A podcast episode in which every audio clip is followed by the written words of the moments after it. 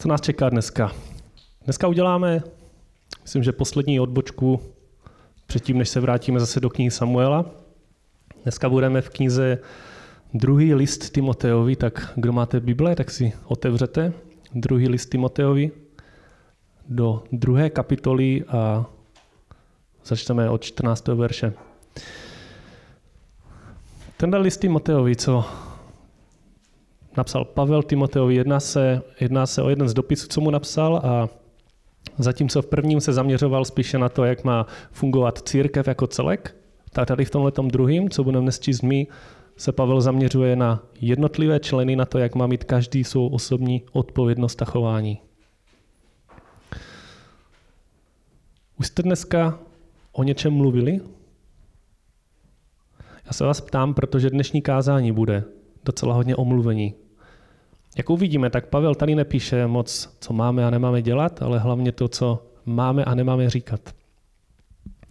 Představte si teďka, že se vás někdo zeptá, jak by měl vypadat opravdový křesťan. Nebo ještě líp, že vám, za váma někdo přijde, což se určitě stane tady v Česku a řekne vám, křesťané, ti by měli zůstat doma, zavření nebo v těch svých kostelech, dělat si tam to svoje a hlavně nerejpat ostatním lidem do života. Co byste na tohle řekli někomu? Když vám někdo dá najevo, že křesťané jsou podle něj k ničemu a neužiteční, co mu na to řeknete? Čím budete oponovat? Tenhle text nám dneska bude ukazovat důležitou část toho, jak má užitečný křesťan vypadat. Já přečtu ten 14. verš.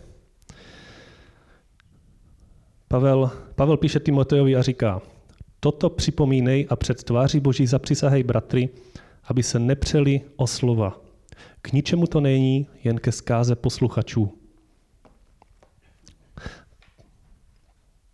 Tady ta část začíná slovy toto připomínej.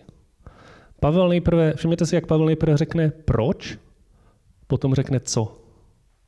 Pavel ukazuje, jak má být každý jednotlivý křesťan užitečný. Neříká jenom dělej tohle a tohle, ale začíná slovit tohle připomínej, protože tohle to je tvoje motivace, to je tvůj důvod, proč to ostatní děláš. Nejprve řekne proč a potom řekne teprve co. A už tohle je dobrá připomínka pro nás všechny, že než někomu říkáme, co má dělat, tak je dobré mu říct proč. My přijde, že na tohle zapomínáme, ať už mluvíme s malými dětmi nebo s někým dospělým. Dneska tu máme před sebou celkem čtyři hlavní body, které si vezmeme z tohohle textu. První bod, kdo si píšete, můžete si napsat, první bod je užitečný křesťan připomíná. O čem tady Pavel mluví? Co si máme připomínat? To, co říká, že máme připomínat, se stahuje k předchozím třem veršům.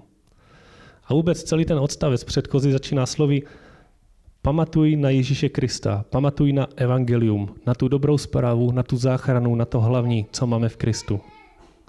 Já přečtu ty tři verše, které si máme připomínat. Je to od 11. do 13. Píše se tam, věrohodné je to slovo. Jestliže jsme s ním zemřeli, budeme s ním také žít. Jestliže vytrváváme, budeme s ním i královat. Zapřeme-li ho, i on nás zapře. Jsme-li nevěrní, on zůstává věrný, neboť nemůže zapřít sám sebe. V rychlosti zhrnu, co nám tyhle tři verše říkají. Jedenáctý verš připomíná skutečnost života, i kdybychom měli zemřít. Duchovně řečeno jsme s Kristem zemřeli ve chvíli, kdy jsme se k němu obrátili, kdy jsme něj uvěřili. Dvanáctý verš mluví a vyzývá k vytrvalosti. A my potřebujeme slyšet slovo vytrvej, protože prožíváme těžkosti v našich, našich životech. Charles Ellicott tohle to komentoval slovy, že proč by se věřící v Krista vyhýbal utrpení, když ví důsledky toho utrpení, že budou opačné, že budou radostné. A třináctý verš nám připomíná boží ochranou sílu a věrnost. Připomíná nám to, že naše víra, naše nevíra, naše nevíra nezmění Boha. Jako, a proto se jako křesťané neopíráme o naši víru, o naše pocity, protože to všechno selže. Naši víru vkládáme v Krista, protože ten neselže a nezmění se. Všimněte si, že Pavel neříká, Timotej, věř sám sebe, seber se, zatní zuby. Nějak to zvládneš. Ne, říká, tohle si vždycky připomínej, to je to, na co se máš dívat, na co nemáš zapomínat, pokud chceš to ostatní dělat. Tenhle text nám ukazuje, že užiteční křesťané nerejpou do života ostatním lidem kvůli tomu, aby ukázali na vlastní schopnosti, aby ukázali svoje vlastní přesvědčení. Ale že užiteční křesťané říkají a ukazují to, co udělal Bůh v Kristu. Zamysli se, jestli si tohle připomínáš každý den. Ráno, když čteš Bibli, nebo večer před spaním. Jestli je to věc, kterou máš v hlavě, kterou připomínáš svoji rodině, svým příbuzným, o které se staráš, ostatním lidem církvi, kteří vypadají, že to zrovna potřebují slyšet, že si to potřebují potvrdit, připomenout.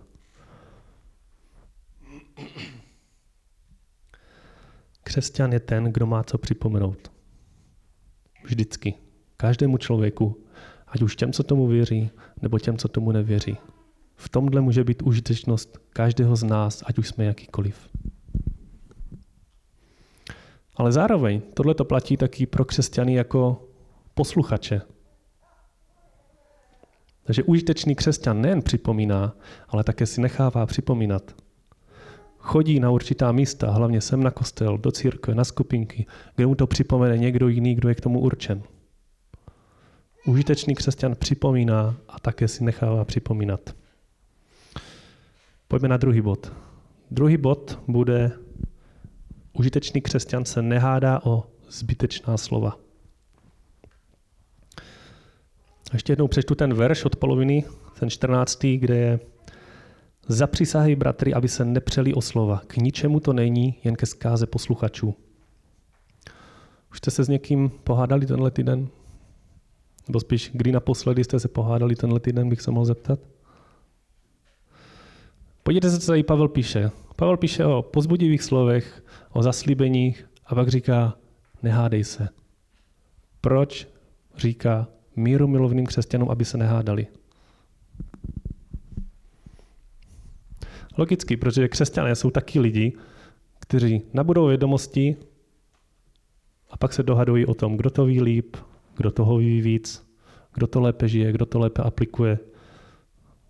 Místo toho, aby dělali to, co mají. Matthew Henry říkal, že ti, kdo mají sklony k bojům, se obyčejně dohadují kvůli maličkostem. Co to teda znamená tady to aby se nepřeli o slova. Co je to nepřít se o slova? Nemusí to znamenat, že máme vždycky mlčet. Znamená to, že pokud jako křesťan usilují o to, aby i ostatní lidé poznali Boha, tak v tom budu důvěřovat Bohu a nebudu se spolehat a nebudu, nebudu se snažit to vymáhat vlastní silou, vlastními slovy, vlastními argumenty. A na druhou stranu víme, že Pavel ten, kdo to píše, kdo to píše Timoteovi, kdo říká nehádej se, tak Pavel sám se dohadoval. Když bylo v sázce co? Když bylo v sázce evangelium. Když bylo v sázce ta hlavní důležitá dobrá zpráva. V Galackém druhé kapitole je, že se postavil Petrovi, když Petrovi uniklo to nejdůležitější. Nebo se taky zamyslete nad tím, že co děláte, když slyšíte někoho jiného, hlavně tady v církvi se hádat. Jestli vás to mrzí a máte třeba touhu jim pomoct, nebo jestli jenom stojíte a smějete se tomu.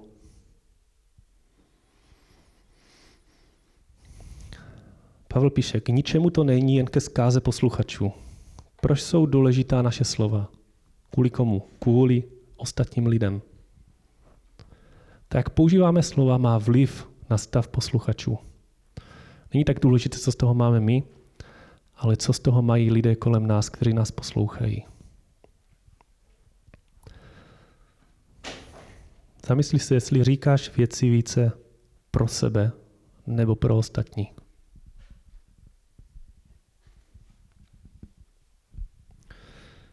Křesťan už nepřemýšlí jenom, jak vyhrát bitvu sám pro sebe. Křesťan přemýšlí, jak vyhrát člověka pro Krista. Teď se chvíli soustředit a zkus si projet svůj poslední týden, od pondělí dneska do neděle. Zkus si projet to, jak si používal svoje slova. A stačí tenhle týden, nemusíš jít nikam dál, protože zítra začíná pondělí a ten další týden bude úplně stejný. Co manžel, manželka nebo tvoji blízcí přátelé připomínáš těmto lidem pozbudivé, pozbudivé pravdy, které si máme připomínat, nebo jsou tvoje rozhodování spíše od dohadování o méně důležitých věcech? Co tvoje rodina, ať už děti, nebo rodiče, nebo příbuzní, ukazuješ svoji pomocí na to, že si od Boha už všechno dostal, nebo i tady máš spíše tendenci se dohadovat o méně důležitých věcech? Co církev, neděle, skupinky, další akce? Chodíš tam připomínat si s ostatníma to, co Bůh pro nás udělal, nebo tam nemůžeš být, aby se s ostatníma nehádal? Co by o tobě řekli tvoji spolužáci, nebo lidé v práci, nebo tvoji sousedé, tvoji známí?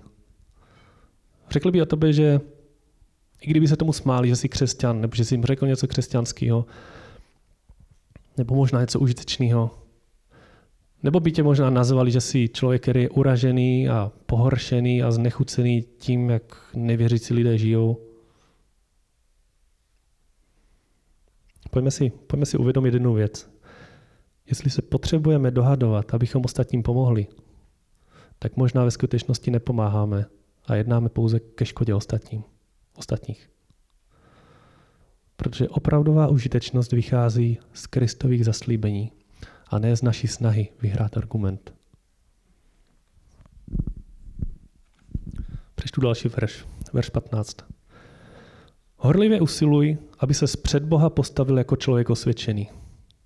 Pracovník, který se nemusí stydět a který správně rozděluje slovo pravdy.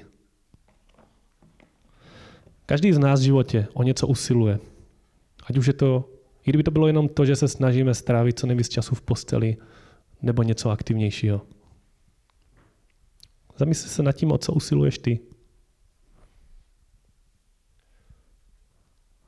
Co je to, bez čeho se cítíš? Když chtěl, když bys chtěl večer spát, co je to, bez čeho by se cítil, že jsi nebyl užitečný v ten den? Co je to, co by tě nenechalo v klidu, že se nestalo? A možná odpověď nic, což je taky špatně. Tohle to nás přivádí k třetímu bodu, který z ní užitečný křesťan aktivně usiluje. Co to znamená? Užitečný křesťan nemá nudný život, ale má život, ve kterém ho Bůh povolává, ve kterém se žene za něčím, co za to opravdu stojí. A Timoteus se tady měl ukázat jako osvědčený tím, že bude ostatní lidi odvracet od marných a neužitečných věcí. My jako křesťané jsme byli zachráněni tím, co pro nás udělal Ježíš na kříži a proto i my máme mít touhu jít a pomáhat ostatním. Teďka řeknu něco pro méně hádací lidi. Říkám jim introverti tady na kostele. Někdy je problém, že se lidé sice nehádají, ale také vůbec nic neřeknou. To může být taky problém. Doma, na skupince, kdekoliv se setkáváme s lidmi. Protože pravda je taková, že my jako křesťané máme co říct a proto bychom měli být užiteční ostatním i tím, co říkáme. Pavel píše Timoteovi, buď jako pracovník, který se nemusí stydět. Co je to člověk, který se nemusí stydět? Znamená to být opravdový křesťan, protože opravdový křesťan se nemusí stydět za to, že svůj život vydal Kristu, který za něj dal všechno. A pokud se my stále stydíme, tak problém je buď to, že tomu málo věříme,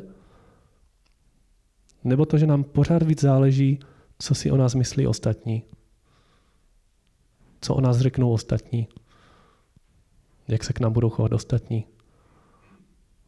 Než aby nám záleželo na tom, co o, nám, co o nás říká Bůh, co je doopravdy dostatečné pro nás. Užitečný křesťan se nesnaží zalíbit lidem, získat jejich uznání, jejich potlesk, ale chce se zalíbit Bohu. Tak, že se tu snaží být pro ostatní, i když se tomu mohou smát. Protože tohle je přesně to, co dělal Ježíš, když byl tady na zemi. Jestliže je pravda, že skrze vytrvalost budeme královat s Kristem, tak proč bychom se jako křesťané měli vyhýbat utrpení a jakýmkoliv posměchům?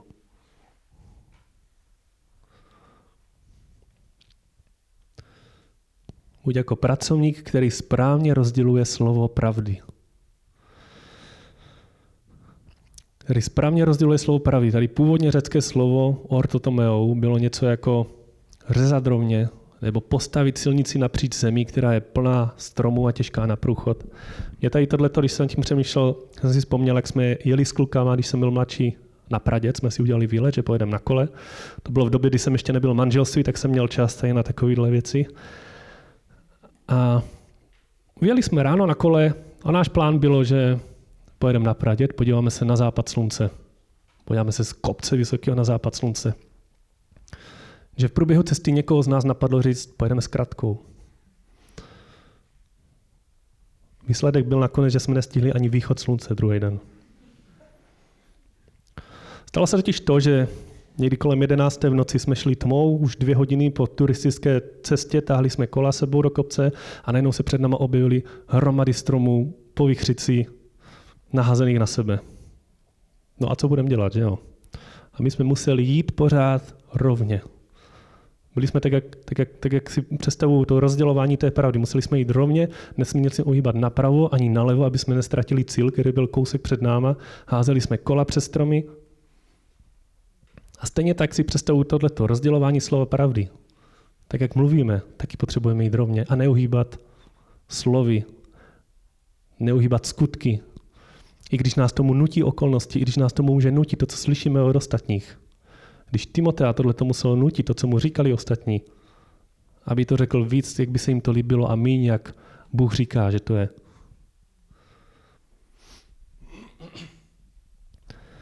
Rozdělovat slovo pravdy v nejdůležitějších věcech znamená znát to, co nám Bůh říká v této knize. Karel Čapek, český, český spisovatel, československý, někde tam, když si jednou řekl, Představte si to ticho, kdyby lidé říkali jen to, co vědí. A mně přijde, že tohle je hodně aktuální pro dnešek, protože nikdy jsme neměli možnost číst a slyšet tolik lží. A proto možná první krok k tomu, abychom mluvili více pravdy a méně lží, by mohlo být mluvit méně pro některé z nás. A teď nemyslím, když se bavíme normálně, ale když je řeč o vážných a důležitých věcech. A stejně tak každý z nás potřebuje rozdělovat slova pravdy v životě. Když si říká, půjdu sem, udělám tohle, nebo ještě víc, řeknu tohle. A možná se taky ptáte, proč je tak důležité řešit slova, když skutky jsou přece důležitější. Že pravda je to, že slova mají vliv na to, co pak budeme dělat. A nejen pro nás, ale mnohem víc pro ostatní. Když někomu řekneme něco a on podle toho jedná, proto naše slova mohou být násobně důležitější než jeden velký skutek. Přečtu 16. verš. Vyhýbej se prázdným světským řečem, neboť ti, kdo tak mluví, budou stále víc postupovat bezbožnosti. Čtvrtý a poslední bod, který si dneska řekneme, je užitečný křesťan se vyhýbá nebezpečí. Já jsem schválně řekl nebezpečí, protože tady v textu, textu jsou zmíněny prázdné řeči, světské řeči, bezbožnost, sněť. A zároveň je taky zajímavé, že na začátku tohohle verše chybí slovo ale, které tam původně mělo být. Jako by Pavel říkal v předchozím verši Timotej, na tohle se soustřeď, tohle to fakt hroď, ale co se týče prázdných světských řečí, s tím vůbec nemějí nic co dočinění. To bude nejlepší. To ani nestojí za řeč. Co jsou prázdné světské řeči? Je to učení, které je zlé, které je zbytečné, není k užitku a měli bychom se mu vyhýbat a nenechat se tím ovlivnit. My jako křesťané trávíme čas spolu, což je dobře, ale měli bychom si dávat pozor, abychom většinu času netrávili jako lidé s dobrými úmysly, kteří si vyměňují svoji duchovní nevědomost. A možná ty sám se zamyslí nad tím, co jsi poslední týden pouštěl do svých uší, co jsi poslouchal. jestli to možná nebyly věci, které bys měl raději vypnout. Věci, které tě nevedou Bohu, ale naopak k bezbožnosti. Které ti nakonec připadají zajímavější než to, co ti zaslibuje Bůh. Přečtu verše 17 a 18. Jejich nauka se bude šířit jako sněť. Patří k ním i Hymenaios a Filétos, kteří zbloudili od pravdy, když říkají, že vzkříšení již nastalo. A tím u některých podvracejí víru. Sněť neboli gangréna je označení pro druhotně změněnou nekrózu. Jde tedy o odumřelou a následně dále změněnou tělesnou tkáň. Je vám z toho blbě? Mě trochu jo, to je dobře, že je nám z toho blbě, protože tenhle ten pocit bychom měli mít, když slyšíme prázdné světské řeči a věci s tím spojené. Protože ty mohou mít ještě mnohem do, horší následek, než jenom odumřelá kůže. Víte, jak se řeší tato sněť? Jednoduše, odseknutím, amputací. Není tady žádný místo na projednání. Tohle to tím chtěl Pavel říct Timoteovi. Tohle mě napadá, tohle mě napadá otázka pro rodiče tady na kostele. Jestli dostatečně chráníme svoje děti, aby možná neslyšeli některé věci, co by neměli, a neviděli některé věci, co by neměli. Které jsou spíše ke škodě než k užitku. A ten Hymenaos, který ho tady Pavel zmiňuje, byl už v předchozím dopise zmíněn.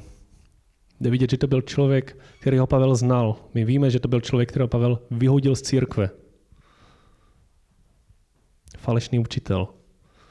Ale nebyl to někdo, kdo by v této době měl na profilovce pentagram, nějaký satanista nebo někdo, kdo vypadá na venek zlej. Ne, byl to člověk, který seděl v církvi. Klidně tady mezi námi může někdo takový sedět. Proč tady Pavel zmiňuje to skříšení? Říká o nich, tito lidé říkají, že skříšení již nastalo a tím u některých podvracejí víru. To, že je někdo už skříšený, znamená, pokud jsou věřící v kříšení, znamená to, že jsou už v dokonalém konečném stavu.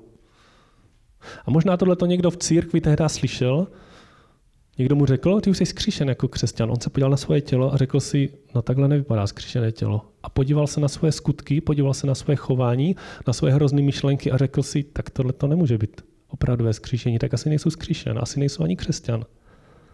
Možná takhle to mohlo někomu podvracet jeho víru. Každopádně, jak vidíme, tak Pavel to nazýval vážným problémem. A co my tady na kostele, co máme za falešné učení o vzkříšení? Nic, že? My jsme tady teologicky velice nadupaní, my víme, že žádné vzkříšení nenastalo. Ale mám obavu, že máme někdy tendenci žít, ne tomu věřit, ale tendenci žít, jak kdyby skříšení už nastalo. Zamysleme se nad tím, jestli žijeme jako užiteční křesťané každý den, nebo aspoň většinu dní. Nebo jestli žijeme jako křesťané, jako kdyby skříšně už nastalo a teď je čas jenom si užívat života a už nemáme co řešit tady. Jak trávíme čas na, sku- čas na skupinkách, ve společenství? Trávíme čas studiem, modlitbou, přípravou na to, aby další lidé mohli poznat Boha a být zachráněni? Nebo spíše jenom sedíme, dlabeme, kecáme, jako kdyby už nebylo na čem pracovat. A co naši blízci, co naše děti? Staráme se o ně, aby mohli růst ve víře? Snažíme se je chránit před nebezpečím tohohle světa? Nebo to necháváme na volno, že to nějak dopadne, jak kdybychom už nic s tím udělat nemohli?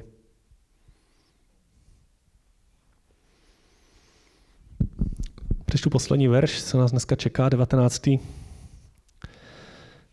Avšak, Pavel říká, avšak pevný základ boží stojí, má je tuto pečeť.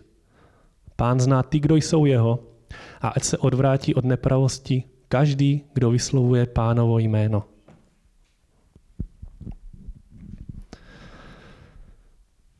V jakékoliv církvi může být nepořádek, můžou být nedokonalosti, Můžou být hádky a další nepříjemné věci, které by tam neměly být. Ale Pavel říká, pevný základ Boží stojí. To je naše jistota. To je naše jistota, která trvá bez ohledu na cokoliv a k čemu se máme uchylovat vždycky.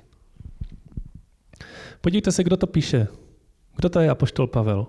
Je to člověk, který je starý, je ve vězení, je osamělý, je chudý, má určitě spoustu důvodů ke smutku, Píše církvi, ve které se lidi dohadují o blbostech, ve které lidi slyší falešné učení, které odvrací od církve. Ale po celou dobu má nepřekonatelnou důvěru v to, že Bůh je nad tím vším. Ať to vypadá jako černě. A tohleto je pozbuzení i pro nás v téhle době. I my tady možná prožíváme zklamání z lidí a klidně i tady na kostele. Do našich životů přichází změny, které nechceme, odchází lidi, kteří nám chybí. Možná se nám zdá, že lidi venku na ulici už vůbec nezajímá, co Bůh pro ně udělal. Avšak, stejně tak pro nás platí avšak, boží plán neselže a naše snaha proto není marná. Protože to není o nás, ale o tom, co Bůh začal. A co je to ta pečeť, kterou tady zmiňuje Pavel? má je tuto pečeť. Pečeť je známkou vlastnictví a symbolem záruky a bezpečnosti. Ta první část, pán zná ty, kdo jsou jeho, je pozbuzení. Tyhle ty slova, pán zná ty, kdo jsou jeho, můžeme parafrázovat takto. Bůh zná své lidi, protože je miluje. To, že nás miluje, znamená, že mu patříme. Že nás zná a že jsme jeho. Já přečtu rychle, co co říká Ježíš v Janovi v desáté kapitole. Ježíš říká, já jsem dobrý pastýř, znám svoje ovce a moje ovce znají mne. A o pár veršů později říká, mé ovce slyší můj hlas, já je znám, jdou za mnou a já jim dávám život věčný. Nezahynou na věčnost a nikdo je nevytrhne z mé ruky.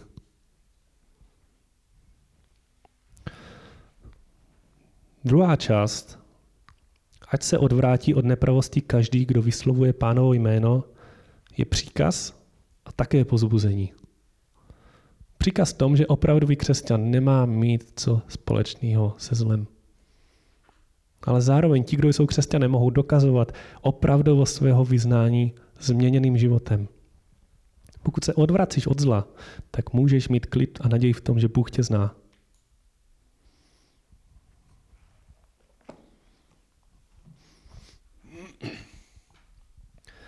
Ať už jde o hádky, nebo naše nedokonalosti, nebo všechny zmatky a všechny depky, co se točí v našich životech, naše naděje je vždycky jinde. U Krista. V tom, co si připomíná, v tom, co nám Bůh zaslíbil. V tom, že On se postaral a nadále bude starat. Abychom byli opravdu užiteční. Tak co? Tak musíme ostatním připomínat, že je to o tom, co udělal Kristus a ne o tom, co říkáme a děláme my. Užitečný křesťan tedy ví, kdy má něco říct a ví, co má říct. Užitečný křesťan se drží Kristových zaslíbení, které připomíná ostatním bez dohadování. A život Ježíše je pro nás takovým zajímavým paradoxem v tomhle. Víme, že Ježíš se nebál mluvit drsně a říkat věci svým nepřátelům, kterým se to třeba nelíbilo, když to bylo potřeba. Ale zároveň, když bylo potřeba, tak Ježíš ústa neotevřel a byl tak pokorný, že se nechal ukřižovat, aby zaplatil za hříchy těch, kdo v něj uvěří.